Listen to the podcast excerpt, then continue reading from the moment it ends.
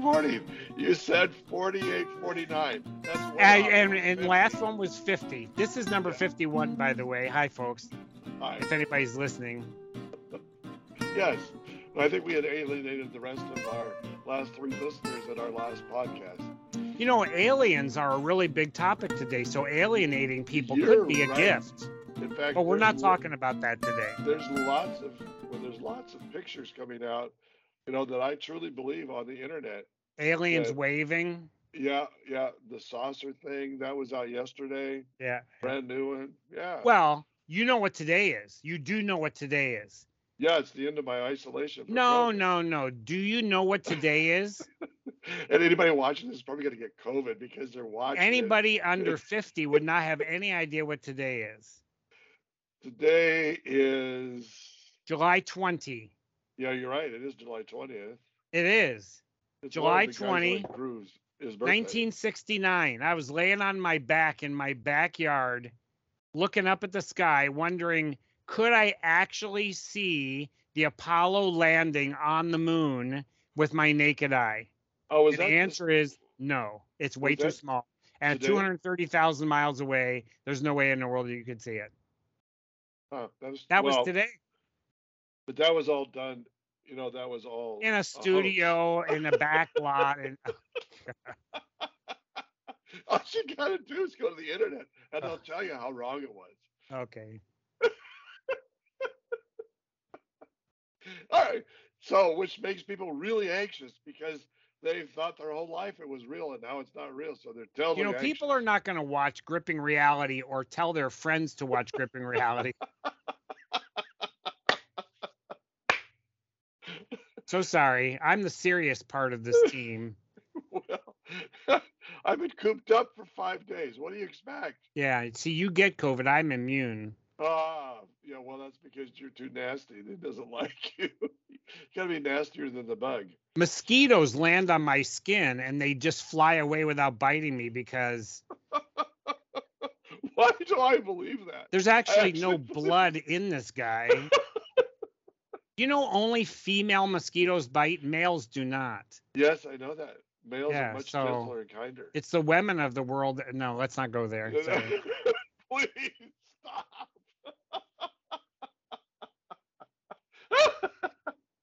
Oh, God. This is really bad. So anxiety, you want to talk about you're well, anxious? We do we do a lot of training, Mike and I do. I do individual training. Mike does a lot of consulting.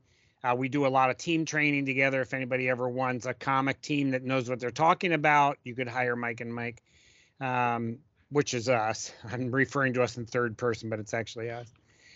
And I, and on Monday, uh, our church has a preschool program and wraparound childcare, and uh, and so uh, in in order to have ongoing staff training, we do regular events for our staff.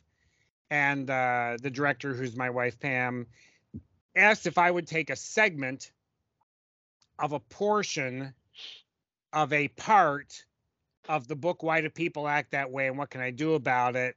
And do a training on anxiety, particularly how do staff and parents recognize emergent anxiety in their children, because they often don't have words to describe what they're feeling accurately, so they'll act out, or it may substitute with a more common feeling. Uh, so to do training for our staff, we have quite a number of young staff people uh, and parents on the topic of anxiety. Uh, and so I thought, well, for getting prepped for that particular training event next Monday, and we're going to record that, and then eventually it will be available as a segment piece. Um, I, I thought it'd be good for Mike and I to chat about anxiety. And he said, so we're going to talk about worry. And I posed the the insightful question, is worry the same thing as anxiety? And I don't know that I have... If, if worry is the same thing as anxiety, then let's just eliminate one of the words and we'll never have anxiety again because we worry all the time, or right. we don't worry about anything because we have anxiety. Is it exactly the same thing, or is it different? But what is anxiety? How do you feel it? How do you recognize it in yourself? How do you recognize it in children or in others who can't necessarily communicate uh, at a very, very high level? Um, what is anxiety and how do you deal with it? Is there any solution? Is there any resolve yeah, for anxiety? Right. right. Well, that's, I mean, I think the obvious is the defining what is, what does it mean to have anxiety or to be anxious? Um, is there, is there a, and you're right, there needs to be a delineation between the two of anxious and worry, um, which is, is kind of fascinating. And, you know, you, the, the point is, you asked me this morning before he came on, you know, well, let's talk about this. And I said, well, you know, the world is really has tons of anxiety and anxiousness. You go, well, where'd you get that from? And right. From a standpoint of if we're trying to pull down data, we could probably do that. Excuse me. But the, the reality of, of where we are living right now, in the, the times we're living in our culture, in our country, there are some very, very real things that is that are causing anxiousness, if you will, that is, uh, I wouldn't say that's the same as worry in my mind, because I think in in my defining is anxiousness and worry are uh, are words within the same continuum, but one is, I would say, one is um, more intense. More intense than the more, other one. More active. So yeah. You just made a comment that is conventionally accepted that I do not accept. All right, go for it. And you said, and I'm quoting in rough terms, we could play the tape back, but I'm not going to do that. There are a number of aspects of the modern world that are causing anxiety. And one of the challenges that I have is nothing causes anxiety. Anxiety okay. is a response. Uh, I just saw a picture of a person who's visiting the state of Maryland, and they got a picture of a copperhead snake crawling across the road in front of them. And the person's comment was, "This copperhead made me so scared." And I thought, that's a very unhealthy self-description. The copperhead snake is doing what copperhead snakes do, crawling across the road, slithering. It was doing that before. It's going to do it again. The snake does it over and over and over. So my perception of the snake, what I believe it might do to me, right. my response to that can be anxiety, fear, right. delight, enjoyment, fascination, terror. I have all kinds of, I could, I could be a child of the age of three and say, "Oh, pretty snake," and go running to catch it. And my parent would scream in horror, snatch me away, and attempt to stomp the snake to death because I have no idea what danger I'm in. Right. But I might not be in any danger. I, right. I might be, but I might not be. So, so when you say the environment causes anxiety, I want to back up to that and say, I have a response of anxiety. My question is, why do I feel that way? Why does my child feel anxiety? Why is that a response or a reaction to certain stimulus that are stimuli that are that are occurring in the world? Because the very same activity, the same event for one person might stimulate anxiety in them and somebody else thrill or gratitude. And so if the event can cause something, that should actually be fairly universal, but it's not. Right. So backing up a step allows me to think about the, the topic of anxiety maybe in more fresh terms than the world, the finances, COVID, wildfires. Pick a topic, war in Ukraine, gas prices, cause me to be anxious. Here's the challenge I have for that. If those events are in control of my anxiety, I will not stop feeling anxiety until that source stops its control over me, which may never happen, in which case right. I will be anxious forever. Right. And I blame, pick a topic. Right. I may go from one topic to the next because anxiety is a major part of my life. So let's first begin by defining anxiety within our terminology. How do we see anxiety? And I would say I would agree with you, you know that, that it's our response because it's exactly what we teach. And then stop so, saying it made me. No, because I had to give I'm going to nail seg- you every time. I had to give and you And if you segue. say anything, I'm going to interrupt you. Yeah, it's going to give you Until a segue. Until you get so annoyed. That's right. I gave you a segue. You should be happy. You know. I have not. Now, should I? Now, you should, and you need to, and you must. Don't go there. Don't go there. Happy. Don't go there. You are deserving every bit of this just right now. I do have I made you anxious yet? That's what I want to know. I do deserve it, and I love it. That's fine. All right. So, how do we define anxiety? In what of the emotional systems do we place the normal anxiety? Sounds really odd to call it normal oh, anxiety, it. But where do we put normal anxiety? It's in fear, isn't it? In- it's a function of fear. Right. In the emotional system, so, we call exposure. Exposure, right. So exposure right. is stimulated by my perception of what?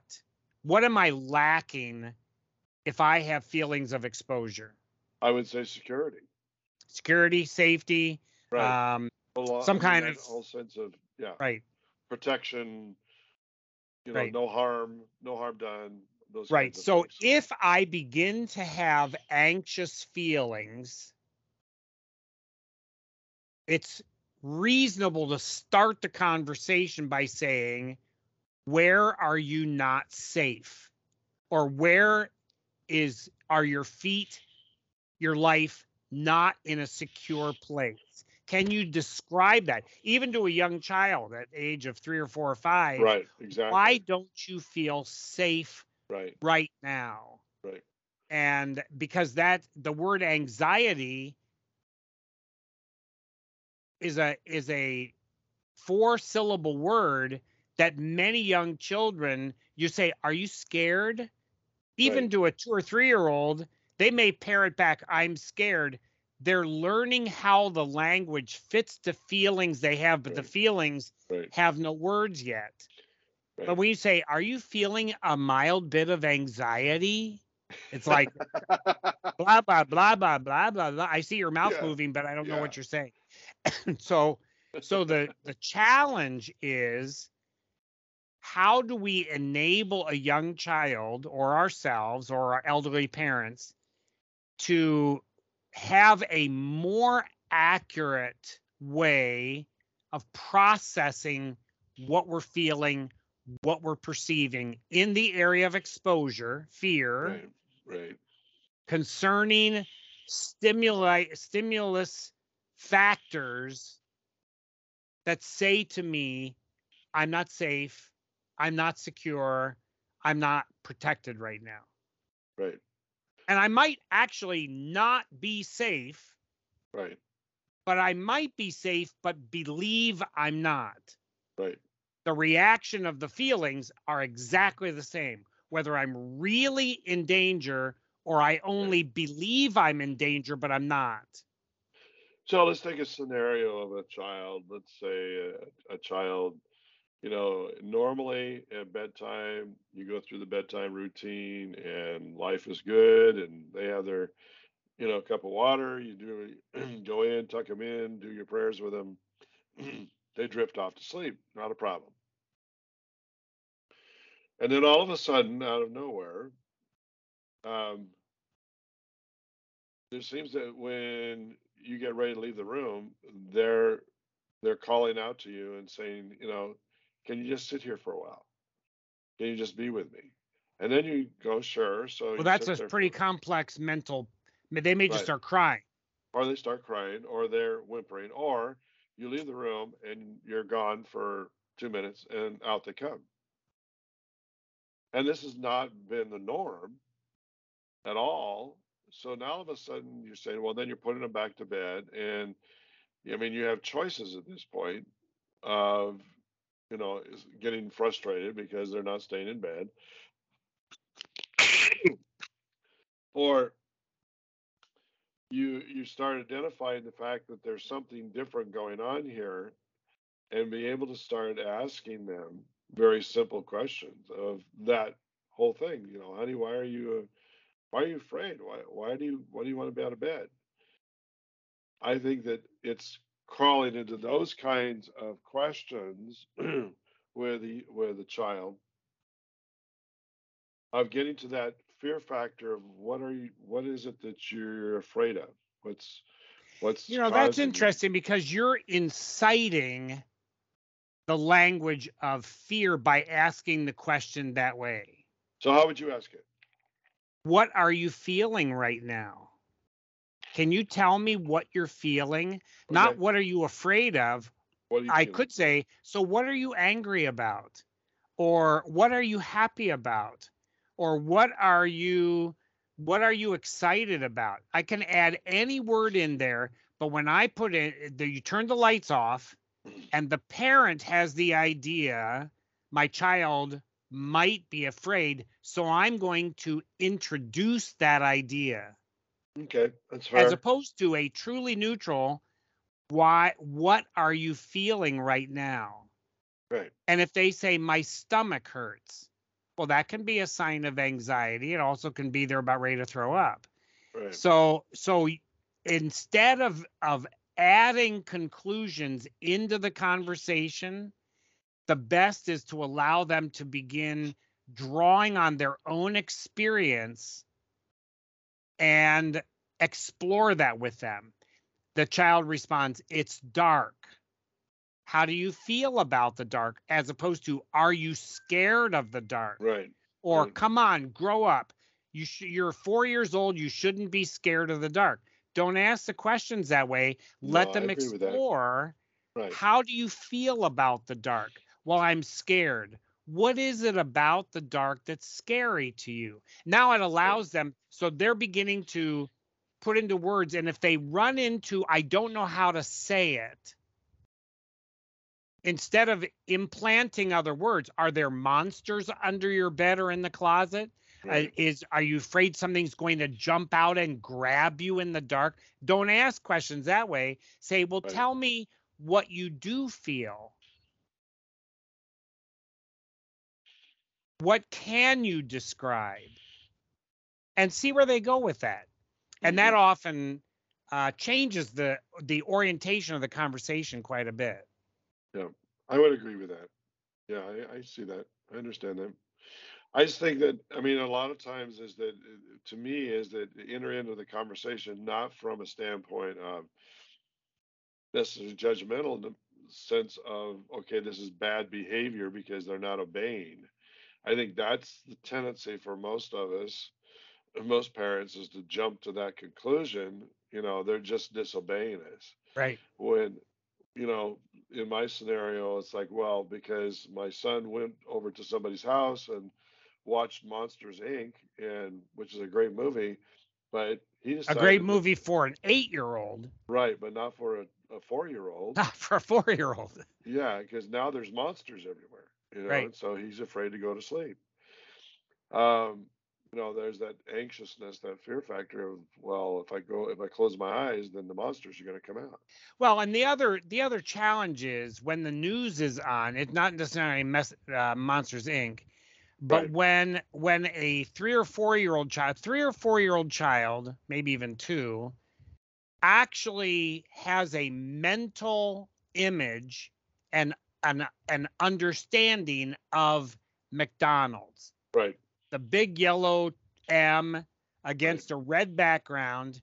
They understand the word McDonald's. They can say the word McDonald's. I'm picking on that brand because it's very nearly universal. And when there is a shooting at a McDonald's and a child who's two or three or four years old hears guns, people shot, McDonald's, their brain can say, every time I go to McDonald's, I'm going to get shot. Now, they right. don't think that complicated of an idea. Right. But McDonald's is now associated with people getting shot. Correct. And screaming and crying and the police coming and right. people talking angrily and so on and so forth. So those are all feeling level aspects of the world. But a two or three or four-year-old child, even an eight, ten, twelve-year-old child, can see that, hear a snatch of it on television. You didn't have them watch all of Monsters, Incorporated, but they have the idea that people get shot at McDonald's, and we're going to McDonald's tomorrow as a treat. Right. And they cannot get to sleep. Right, right. Agreed. So now the child's experiencing an authentic anxiety right. that really is not based in reality, but it might be. Right. And they have no way of resolving that at all. Right. Right. So when the lights go out and we're going to McDonald's for a treat tomorrow, they have a nighttime of terror, and you, and the parent has no idea why. Right. That's one of the reasons why. So when you say, let's go back to that conversation. So how are you feeling right now? I'm scared. Well, what are you scared of? Going to McDonald's. And you're going, what? Because you don't see any possible connection between a response of fear or right. worry or anxiety and a treat of going to McDonald's, because your brain is not three years old, having right. heard a news story about somebody being shot or a conversation. Child's in the back seat. You think they're asleep. They're hearing the conversation in the front seat. It can be enough to create anxiety. So, so if anxiety is a different level of fear, worry, um, any of the exposure words, it's in there somewhere. It's a, four syllables. It's fairly complicated thinking, but the feeling of fear is a common human response right. to danger, a lack of safety and security, feeling right. like you're falling, like uh, like there's danger. So it's appropriate to have fear response. If you have no fear at all, that could end your life. Walk right. out in front of cars and traffic. Exactly. You have no fear. Walk at the edge of a cliff, get a selfie because you want to lean over and you're gone. People right. without fear uh, are in great danger often and right. have no perception of it. Right, exactly. So if that, so what does anxiety feel like? How do you know ang- anxious feelings are beginning to occur? What have you seen in people, children or adults, that would be anxiety symptoms? Uh, I would have to say that that. Probably one of the fundamental things I view, I viewed, uh, I would say across the board, is this deep sense of lack of control or influence over what is transpiring outside of my realm, to be able to fix it, to be able to make it right. And so... But what does anxiety feel like inside of you? Well, inside of a person, I think it's that that angst of of um, I don't want to say cataclysmic, but that sense of apocalyptic feel that it's going to all come crashing down. Well, that would be an extreme level. That's terror. That's, uh, you know, out of control.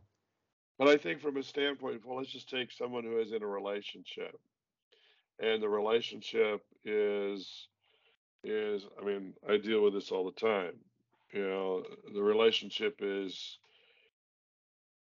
not going well, and okay. usually the guy has more vested in it than the girl, and and so consequently, or at least in the scenario you're describing, because you right. deal a lot with guys, right? So the people who deal with girls would say the girls have a lot more invested lot more in it right. than guys do. Right. Blah, blah, blah. Anyway, in my world, that's what I deal with, you know, frequently. In fact, even now. Um, And so there's this, you know, there's this sense of where I can't make it.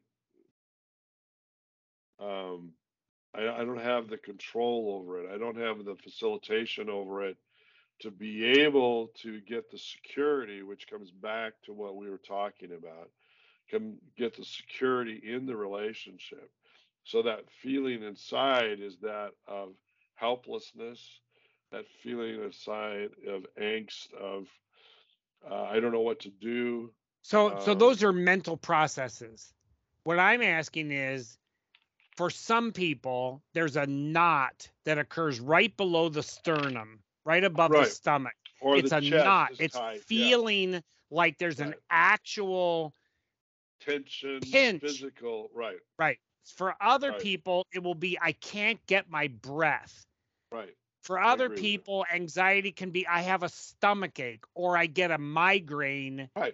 Um, my nose won't stop running. Right. Um, I have uh, a choke. My throat is constricted. So those are, those are like body symptoms. Right. I agree. Okay. I so when a child, when a child's trying to go to sleep and they, they're clutching their, their chest, their heart, right. or they're right. holding their stomach, or you see them wiping tears away from their eyes or holding their head, you can go there and ask questions, not about the anxiety. Does your tummy hurt? Right. What's, what does it feel like in your chest? Right. Um, tell me about your head, not do you have a headache? Tell me about your head. Right. And then they can begin to, to describe that feeling. Oddly, one of the ways of dealing with anxiety is deal with that symptom. You right. can't get your breath. Okay. Before we talk about why you feel so anxious, let's take five minutes and just breathe together. Right. Breathe in, breathe out. Or your stomach hurts. All right, sit up straighter, stretch backwards, and you're actually dealing purely with a symptom. But if you can have a person concentrate, here's why I think that works. Anxiety or fear of being in danger is often, not always, but often, I don't have the ability to be safe. If I can control my breathing, if I can stretch my stomach muscles, if I can crack my neck, I can actually build safety into my own body systems. I'm in control of that. Mm-hmm. Now, right. let's talk about the anxiety of money. But we've already spent five minutes breathing, and you've been able to control that. You've built right. yourself a platform of safety. Right. Now, what money do you have? Let's take a portion. Let's come up with some solutions. Here are some expenditures coming you can put off for a late. Now you're coming up with answers where the locus of control moves from outside to inside. And I think one of the keys in anxiety is that question of where is the locus of control? Where's the focus? Mm-hmm. If the mm-hmm. focus is in the closet, under the bed, in the dark, as long as there's a closet, a bed, and the darkness, I'm going to still be scared. Right. If it's in me and I can solve my own fear, at least a little, right? Now the locus of control is mine. And that right. changes the entire game plan, I think, regarding the right. area of anxiety. When when I interact with people on the internet, some I know and many I don't. What is it that's causing your fear? I saw a meme or I went to a website. Who produced that website? I don't know. So why is your reaction to a website possibly caused by a Russian nationalist or some mean troll that just likes having fun with people? You don't really know where that came from, but your reaction is, I saw a copperhead right. in our neighborhood right. and don't go walking in the grass because snakes are in the grass. Right. Well, I live in upstate New York. There are not copperheads in our grass. Now, that said, years ago, I was changing the oil in my car up on jacks in the grass of our backyard, and I heard an odd sound in my right ear. And I turned my head, and there was a garter snake. No, I'm not kidding. No further than four inches from my face, rearing up, and I'm underneath a car changing oil, and its tongue went uh, like four inches from my eye. My I sat up under the car, banged my head on the frust- on the uh, frame, the chassis of the vehicle, cut my forehead. I've got oil, blood, everything coming down off my face. I scooch myself up from my, my wife starts screaming because I'm covered in black t- oil and blood. And I said, I just saw a snake. She doesn't like snakes. And so I went scooting out from underneath, and here comes this garter snake, maybe a foot and a half long. And after we all calmed down, she said, that's what you were scared of? I said, you have to understand the situation. I hear a sound. I look over, and right there is a snake flicking its tongue out at me. And I said, my my reaction was not a response. It was it was an instantaneous gut reaction. But the, the, the point is, when I see a meme saying there's copperheads in the grass, there really are not copperheads in the grass. Exactly. I can still react with a great deal of anxiety exactly. and fear. So if the locus of control comes into me, at least to some degree, I I have a step towards dealing right. with addressing the anxiety, which is right. actually not outside of me. It's actually inside of me. Right, right. No, and I would I would say that's I would say that's very, very real, because when I, back to the whole issue to me of control, which brings us back to the place of security and safety, is that The the dynamic of which we live in is that we are taught in our culture that we have the ability to control, you know, all this stuff, and we don't. And so that sense of being able to uh, come back to myself and ask that very simple question, which we ask in our training all the time, is about what are the things that I have actual ability to be able to change and have influence on. You know, it's the what's it doing to you and what can you do about it? And I think that so many times what happens within the anxiety spectrum is that we are We have so much of this input of into our lives, which is not real many times, which is the trolling, which is the, I mean, some of this, it, it's amazingly, I mean, you, you,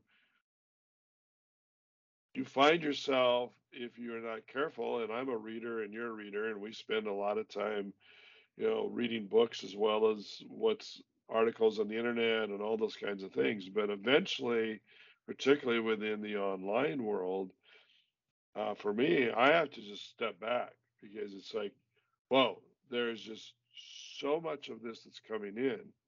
Even though I feel like I'm starting to slide in my perspective of getting, I could get anxious about, I mean, pick a number of things um,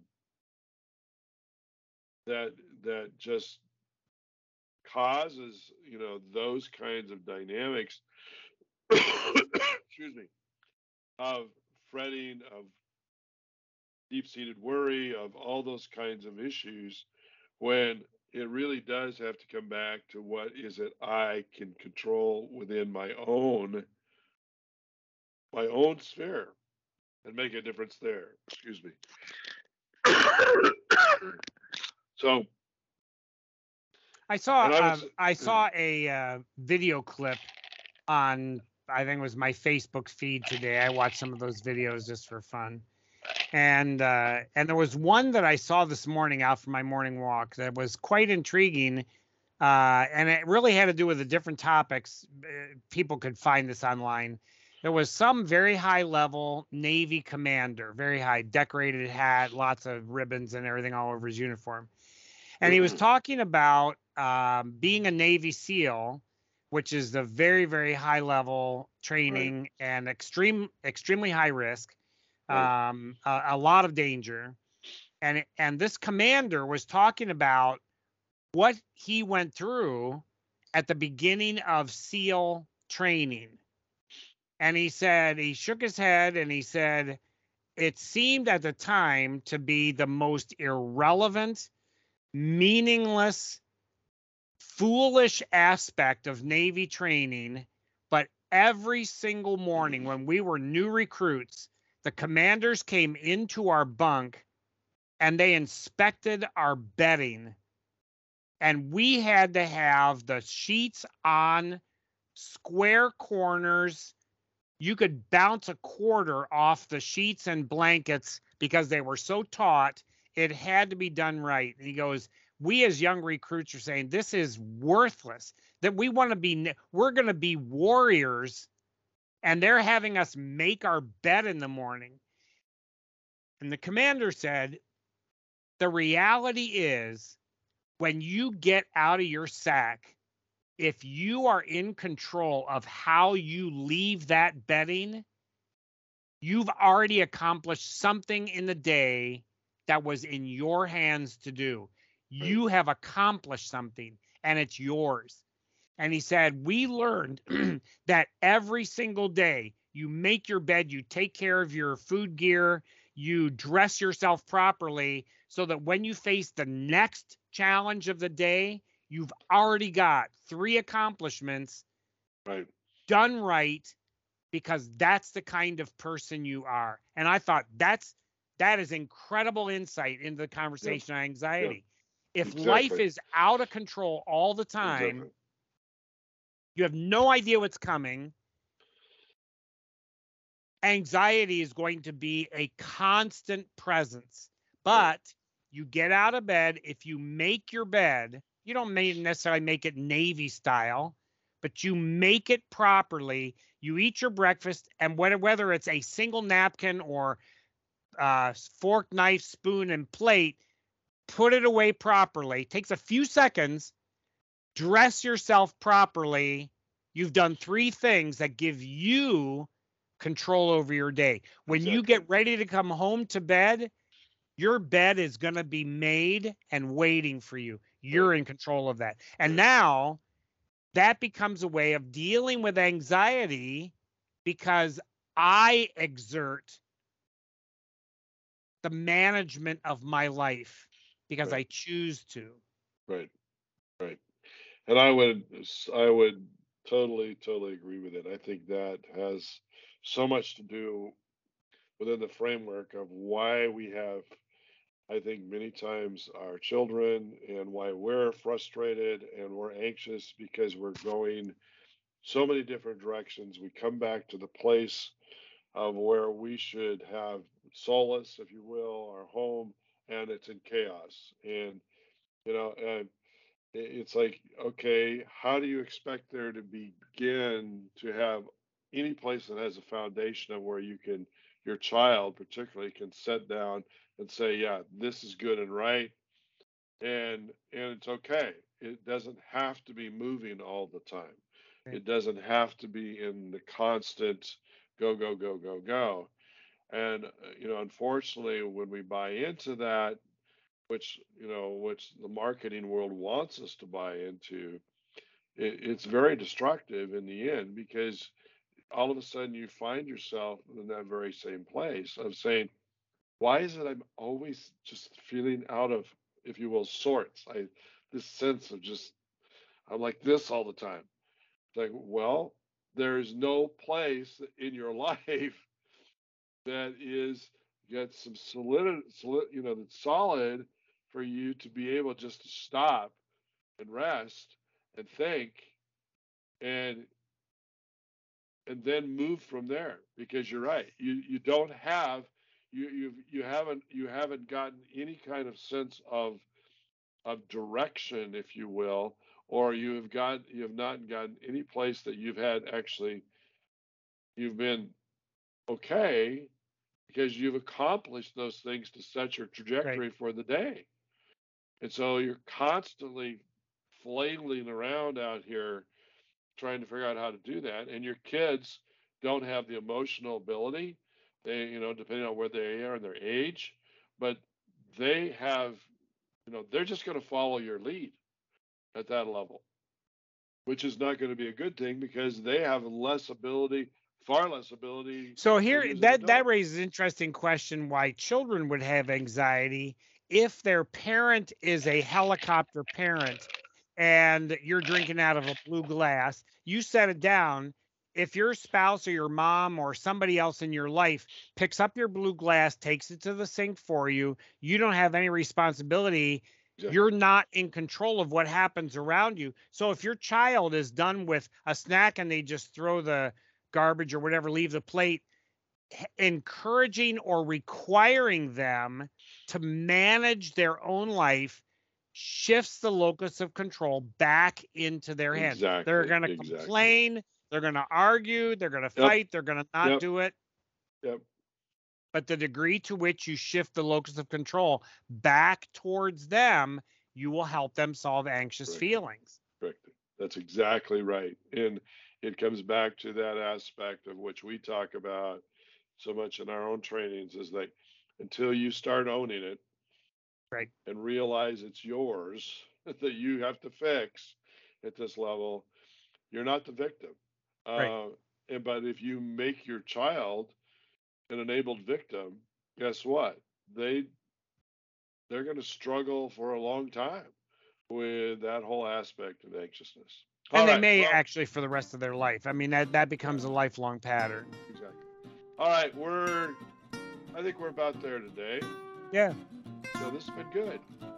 Good talking with you. So thanks for listening to Gripping Reality. Number fifty-one, what, number anxiety. fifty-one. This is West Coast Mike.